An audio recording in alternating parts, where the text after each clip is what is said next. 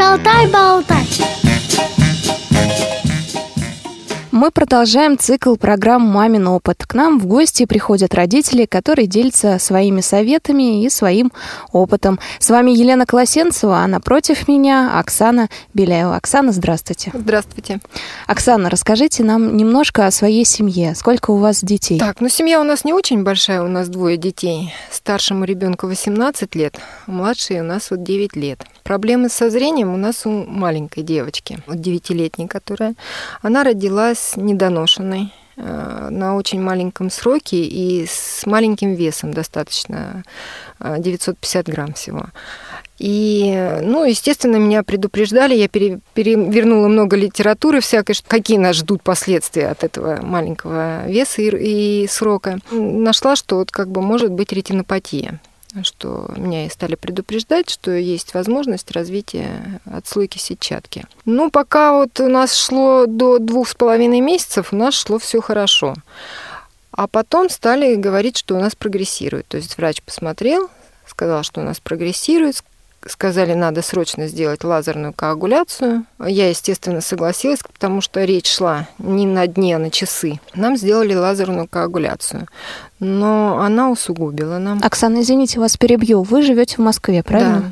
И да. обращались к врачам в Москве? У нас получилось так, ребенок у нас родился не в Москве. Он родился на севере. Мы были как раз, ну, так получилось, что мы в тот момент были в, Нижне, в Нижневартовске. И, естественно, коагуляцию ей сделали в Нижневартовске. И поэтому вот все так сложилось, что все произошло там. И когда на десятый день у меня с врачом контакта, в общем, как бы у нас не было особо контакта, я ее пыталась выловить и узнать, что у нас, какие там последствия, то есть после коагуляции, есть ли какие-то результаты. Но что она мне сказала, что вы ждете? Давайте повторно делать. Я говорю, нет, я повторно не буду, давайте выписывайте, мы поедем, в общем, как бы в Москву. Она мне тогда и говорит, ну вот Москва вам не поможет, есть вот в Питере врач. А я перед этим читала, что в Польше есть доктор, который помогает таким детям по ретинопатии именно недоношенных, именно младенцев. Но она мне вот подсказала, что есть в Питере вот врач Дискаленко, это в детской областной клинической больнице там. И я стала его искать просто. Вот нашли. У меня подруга живет в Питере, она мне сразу нашла этого доктора. Мы созвонились с ним, и он мне сказал, что это была пятница, он сказал, в понедельник я жду вас на приеме. Мы, естественно, собрали все свои вещи и поехали на прием. Там нам сказали, что спасти удастся только один более-менее глаз зрячий.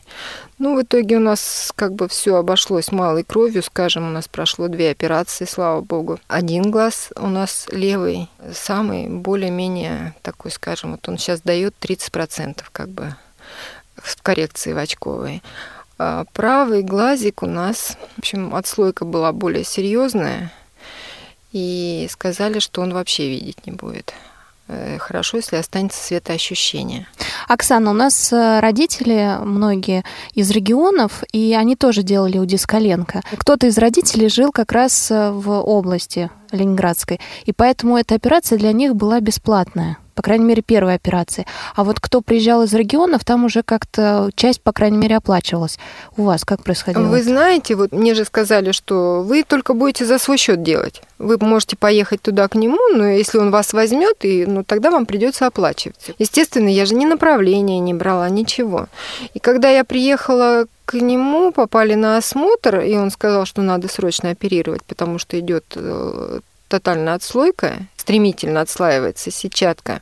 И плюс у нас было там что-то с хрусталики сожжены, по-моему, от лазера. И он мне сказал, надо срочно оперировать. Я, и говорит, давайте направление. Я говорю, а мы без направления. Нам сказали, что можно за свой счет.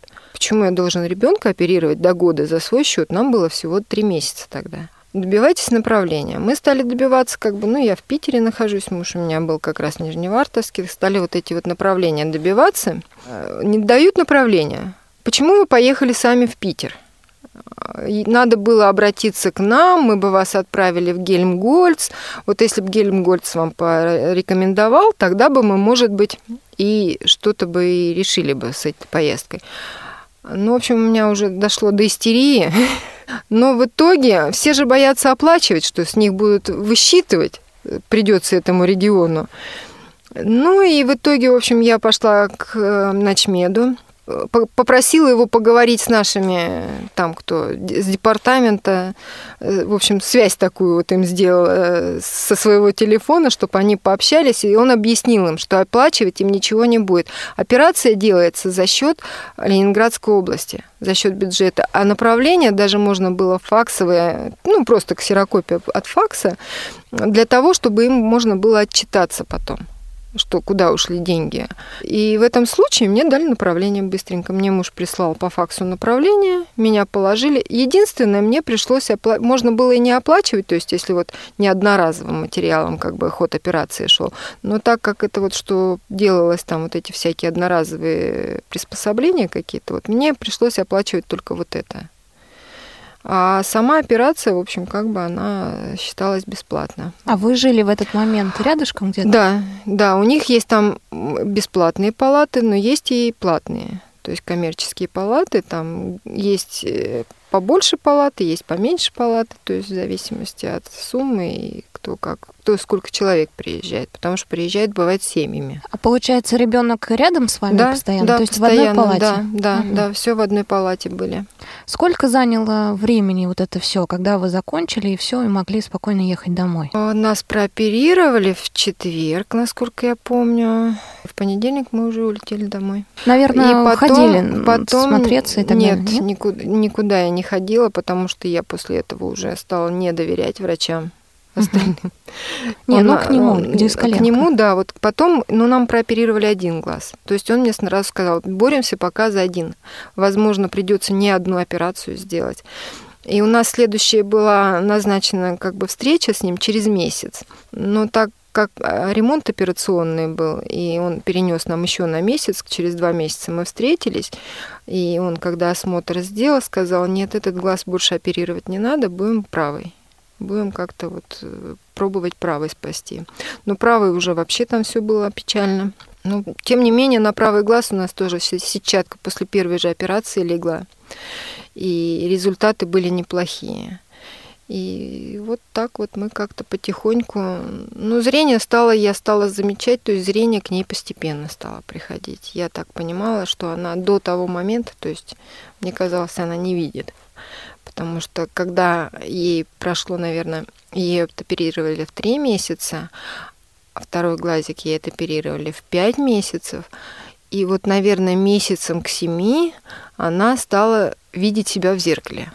Ух ты. То есть она угу. стала, да, у нее появилась реакция на то, что вот она в зеркале. Раньше она, вот ей было все равно. А тут я стала обращать, что она, ага, она в зеркало заглядывать стала, там она стала за мной следить. И я стала ей покупать большие игрушки.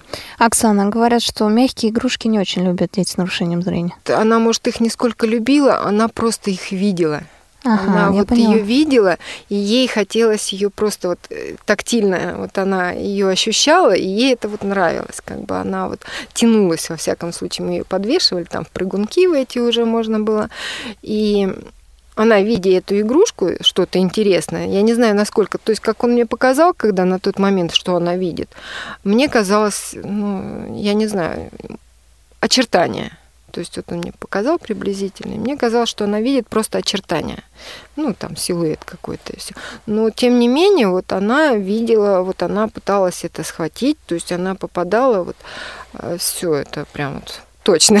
Потом стали покупать обычные какие-нибудь игрушки, но делать туда световые лампочки всякие. То есть вы сами вшивали их как-то? Да. Угу. И вшивали, и старалась покупать. То есть, если где-то вот видела что что-то такое музыкальное, световое, чтобы ее внимание привлекать. Ну вот не знаю, конечно, может, я не права была, конечно. Я вот ей старалась потом, когда она постарше стала, я и не стала большой, на крупное останавливаться. То есть я ей стала уменьшать. Стали книжки обычные покупать. То есть, ну, такие яркие, детские. И, ну, я ей объясняю, рассказываю, там пальчиком с ней вводим. И мне стало казаться, что она уже картинки эти как бы видит. То есть она понимает, куда она смотрит, то есть что там, какие картинки видит. И когда мы в год приехали на обследование, тоже опять вот дисколенка. Но он мне так посмотрел ее, сказал, говорит, ну все, сетчатка лежит, операции больше не понадобится. Но, говорит, пока еще не знаем, какое зрение. То есть, насколько будет это все дальше. А у него такой полумрак в кабинете, а у нее отрывается пуговица. Угу. У нее отрывается пуговица и падает на пол. Он так поворачивается и за ней наблюдает. Она раз поворачивается и эту пуговицу находит на полу, где-то под стулом. Угу. Она достает, и он стоит, он сам шокирован был. То есть, что... получается, она не искала ее долго, нет, там, а нет, сразу же она сразу, да, она сразу вот ее а, как-то как там... удачно упала. Да, да, да, да. И вот после этого я вот стала обращать, она вот на столе может там всякие мелкие крошечки найти, берет. Я стала уменьшать размеры угу. всего. Понятно. Да, это очень так. хорошо. А скажите, к каким специалистам обращались? Мы очень долго, почти до 8 лет, мы наблюдались у невролога. То есть выхаживала, который доктор, нас неонатолог. Она мне сказала, сейчас вот вам самое главное еще поддерживать, не только сосредоточиться на зрении, но еще вот обязательно нервную, центральную нервную систему. Обязательно надо. И я вот нашла хорошего специалиста, мы очень долго у него наблюдались. Это тоже в Петербурге или в Москве? И в Петербурге у нас, вот мы когда ездили, обязательно проверялись там вот при больнице же этой доктор. И в Москве вот у меня есть тоже, кому мы вот долго ездили. И может еще вот то, что вот это вот сосудистое лечение, то есть они вот проводили в комплексе со, ну, с ретиноламином мы кололи очень долго. Может, вот это тоже как бы дало, потому что результаты довольно-таки у нас вот сейчас даже неплохие. Вот мы ездили в июне месяце, были в Санкт-Петербурге на обследование, и у нас даже правый глаз сейчас дает одну сотую зрение, как бы, и они сами удивляются, что спрашивают, что мы делаем. Ну, хотя вот мы, кроме вот того, что вот постоянно занимаемся, постоянно как-то вот стараемся, чтобы работал глаз, чтобы вот и вот сосудистое лечение мы проводим обязательно два раза в год. Может, конечно, вот это все сказывается. Друзья, мы прервемся на несколько секунд и снова вернемся к нашему циклу программ «Мамин опыт». В зной и в мороз шутку серьез. С вами всегда Радио ВОЗ. Мы продолжаем. Э, у микрофона Елена Колосенцева. Сегодня у нас в гостях Оксана Беляева. А скажите, к каким специалистам обращались? Тифлопедагог, дефектолог? Э, тифлопедагог, дефектолог. Вот в сад мы когда походили, мы два года походили в сад, но потом я поняла, что сад нам не нужен. Да, почему? Да. У нас, во-первых, не сложилось с воспитателем. С а это был какой детский сад? Это был в Орехово-Борисово детский сад там. Коррекционный специальный? Коррекционный угу. специальный сад, да, для детей с нарушением зрения. Ну вот как-то у нас с воспитателем там у них не сложилось. Она, у меня девочка сама такая, она... А как ее зовут? Ника. Угу. Ника она такая скромная. Мы никогда на нее голос не повышали. То есть у нас нет такого, чтобы на детей там повысить голос или что-то. И когда вот первый раз на нее в саду повысили голос, для нее, конечно, это был шок. И она у нас замкнулась. Я не могла у нее выяснить, Почему? То есть она не хочет там обратиться к воспитателю или там что-то. Она боится всего, стала бояться. А потом все-таки я выяснила, когда она стала у нас там проблемы появились во время сна, в саду именно. И я стала с ней э, объяснять, Ника, ну почему ты, ну, ты не можешь разве встать? Ты же чувствуешь, что ты хочешь. Почему ты не встаешь и не идешь? Она мне говорит, а я боюсь. Она кричит на нас. И поэтому вот как бы вот из-за этого я ее, в принципе-то, и забрала. Ну и думаю, все-таки дома мне показалось, я ей могу больше дать чем в саду давали, вот скажем, подготовку к школе, у нас уже возраст такой был. Но это вам приходилось не работать, скорее Я всего, не да? работала, да, я все, то есть вот как она родилась у нас, естественно, я все посвятила вот ей. По поводу, кому обращались еще, ну вот я лично с ней вот ходила к логопеду мы перед школой полгода, наверное, ходили, потому что, естественно, у нас э, логопедия очень страдает. И несмотря на то, что вот нам звуки все поставили, до сих пор у нас есть проблемы. Она все равно там не всегда следит за собой, скажем. И есть проблемы, хотя у нас в школе сейчас есть логопед, но она мне говорит, ну, все у нее есть смысла нету с ней заниматься, просто надо контролировать постоянно. Ой, литературу. Литературу я перечитала и медицинскую литературу, и тоже и всякие э, советы мамочек тоже, которые сталкивались с этим совсем. Много, конечно, было прочитано, особенно по психологии я читала очень много, чтобы вот как вести себя вот с таким ребенком, чтобы он не чувствовал себя, скажем, там, как не все. Потому что сейчас дети немножко такие, скажем, жестокие стали, потому что даже вот наблюдая на детских площадках, когда гуляли, ну, жестокость есть, конечно. Причем даже взрослые не обращают на это внимания, на своих детей. Они считают, что так и должно быть.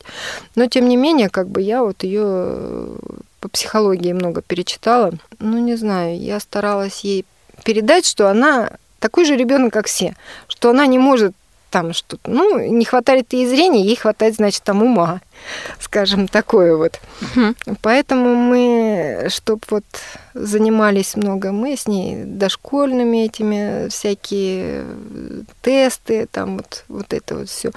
Я сначала ей распечатывала крупно, а потом я поняла, что вот то, что дошкольный есть вот это вот, она в очках, то есть она может приглядеться. Сначала ей тяжело было, а сейчас она уже привыкла, то есть вот она сейчас в школе, третий класс, как бы, и она уже, смотрю, иной раз может долго присматриваться, а иной раз она раз-раз как-то вот, когда уже входит в колею, находит как бы. Я так понимаю, что система Брайля, наверное, вам не понадобится, в принципе. Ой, вы знаете, я очень на это надеюсь, но тем не менее в школе мы на всякий проходим, случай да, изучаете. Мы факультативно, угу. она ее записали как бы факультативно, нам окулист в школе посоветовал, говорит, изучать. Но ей так это очень нравится. Она с таким восторгом воспринимает это. Ну, это еще развивает Да, э, да, да. Ну, во-первых, моторику развивает. Мне вот нравится, что да, и она вот, ей нравится заниматься вообще вот. И она вот с удовольствием, она вот уже практически весь алфавит освоила. Вот они сейчас цифры, по-моему, там проходят. Вот вчера буквально только урок у нее был. Поэтому надеюсь, что не понадобится, но пускай всякое может быть. Какие-то пособия лично вы делали своими руками? Я делала ей тактильные из разных тканей. Но это опять это было все в начале, в самом, как бы, когда вот мы циферки я ей делала, там разные ткани, фланель, там замша, такие вот, чтобы она буквы большие вот я делала, когда вот я еще не понимала, насколько она вот видит. Мы с ней когда начали изучать, это, наверное, было года два ей. Я вот тогда, да, делала вот это, а потом я просто поняла, что как бы вот нам особо обходимся пока и тем, что, угу. да, слава богу. Оксана, есть ли домашние животные у вас? Да, кот И как нас. А, Ника с ними дружит, Очень не дружит? здорово. Он, во всяком случае, он ее безумно любит. Она только с утром встает, и он уже с ней. Он угу. ее приходит, а, садится, залазит к ней на грудь, оближет всю. А, расскажите о школе, как поступали. Я так понимаю, что подготовку вы взвалили на свои плечи. А, как школу выбирали? Были ли трудности при поступлении? Решила водить на подготовительные курсы попробовать. Мы возле дома там нашли центр детский, занимается э, подготовительными курсами. Мне понравилось то, что у них во всяком случае было небольшое количество детей. То есть э, что-то человек 11, что ли, их было. И она занималась обычными детьми. То есть, э, естественно, ей там давали где-то подольше времени там присмотреться, если что-то ей не видно было, ее разрешалось встать там, подойти к доске или подойти там к преподавателю там к столу, чтобы она могла посмотреть. И дома, естественно, мы продолжали еще там какие-то, она у нас любит заниматься всякими э, логическими задачками. Я так понимаю, что она вообще такая умненькая очень. Ну, в принципе, да, вы знаете, в принципе, вот как бы да, она, я вот э, боюсь, ну, да. что либо дальше, как все повернется. Но тем не менее, в принципе, любопытство такое Любопытство, да, да, да, да. Вот мы год перед школой ходили, но вот когда мы в сад ходили, то есть мне говорили говорили, что только про первую школу что вот съездите в первую школу. Но я вот с Питере, когда разговаривала всегда с Олегом Витальевичем, он мне сказал, ни в коем случае на Брайль ее не сажать. Ее, раз у нее идет такой прогресс как бы в хорошую сторону, ее надо наоборот. И постарайся ее в обычную школу отдать. Но когда я пошла по школам обычным, я, конечно, шокирована была тем, что 30 человек детей, и я просто побоялась. Не того, что она не потянет в школе, как бы вот э, умственно.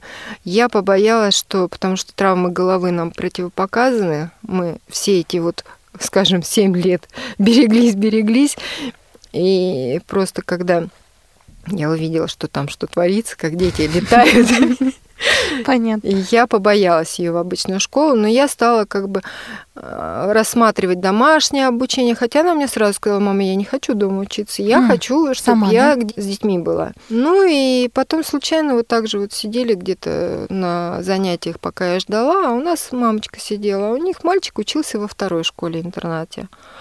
Она мне говорит, так есть еще вторая школа-интернат, есть пятая школа-интернат. И мы поехали смотреть. Мы поехали смотреть, съездили во вторую школу, э, съездили в пятую школу. Ну, вот как-то вот во второй она, конечно, что-то ей там, я не знаю. Пятый мы только вышли, она мне говорит, мам, я хочу здесь учиться. И все, и у нас, в общем-то, как бы проблем не составило попасть в пятую школу. Мы прошли комиссию, то есть нам сказали взять путевку, пройти комиссии все, и мы попали. Единственное, нам пришлось местоположение сменить, потому что ночевать я понимала, что она не будет оставаться. Она такая мамсик у нас, привязана очень у нас с ней связь такая. И мы поменяли просто место проживания, сменили с юга на север. Вот, ну, для того, чтобы хотя бы вот, чтобы она училась, чтобы ей было комфортно. И школой мы очень довольны, конечно. А, ей очень нравится сам процесс обучения и нравится преподаватель. Вообще вот у нас в школе такой вот, как семья. Они вот все как одна семья, то есть даже вот несмотря вот у нас старшеклассники там, они друг другу, у них есть взаимопомощь. И они помогают и маленьким там где-то что-то, и в общем как бы мы и школой довольны, и она у нас с удовольствием, то есть вот каникулы были, я говорю, Ник, ну отдыхай, отдыхай, пока у тебя есть время, сколько школа начнется, быстрее бы уже в школу. Удивительный ребенок. Да. Оксана, вы являетесь, я так понимаю, основателем, ну, точно уж модератором э, группы да. в социальной сети «Одноклассники». Называется она «Малыши-слепыши». Ой, вы знаете, я раньше, ну, часто вот по таким вот группам ну, искала информацию уже тоже постоянно хотелось узнать, у кого какое будущее было, то есть кто вот справлялся с этой, скажем, бедой, и натыкалась часто, немного, конечно, но часто натыкалась на то, что родители просто опускают руки. Ну, опускают руки и ничего не делают. Хотя вот я на своем примере, я думаю, может, конечно, если бы я опустила руки и пустила на самотек, то есть как вот все это есть, может, конечно, мы бы этого и не добились. И может, это и не моя заслуга вовсе, может, оно, конечно, сам организм у нее так сработал, не знаю. Но мне кажется, что в любом случае руки опускать нельзя, поэтому я создала эту группу, чтобы родители как-то вот делились. Я много там не описывала, как вот, что вот ну, нельзя, надо бороться, надо принимать все это, что ребенок обычный. Ну, да, нехватка зрения там, или вообще там бывает светоощущение, бывает вообще... Но его нельзя давать ему понять, что он не такой, как все. Потому что многие родители, даже вот приезжая вот в Питер, дети очень капризные становятся. То есть они понимают, что они не такие. Родители, естественно, нервные становятся. И я вот посмотрев на это, на все, почитав вот это, я создала эту группу для того, чтобы хотя бы родители вот поняли, что ну нельзя пускать, надо бороться за своих детей. И если они не будут сами бороться, то никто не будет просто уже никому это не надо будет. Оксана, у нас есть традиция в программе «Шалтай-болтай». Мы в конце э, всегда подводим итог. Э, гость такой делает выжимку по теме нашего разговора. Самое главное, что он может сказать или хочет сказать родителям незрячих и слабовидящих детей. Вот такой посыл. Ой, ну я хочу сказать, что надо любить просто своих детей. Такие, какие они есть. Любимые, они всегда нам будут приносить радость. А у нас в гостях была Оксана Беляева, у микрофона Елена Колосенцева. Помогал мне сегодня звукорежиссер Иван Черенев. Ну, до встречи в следующей программе «Шалтай-болтай». Если у вас возникли вопросы к специалистам, которых мы пригласили в гости, а также если вы хотите предложить тему или принять участие в записи, пишите нам по адресу радиособака.радиовоз.ру с пометкой «Шалтай-болтай».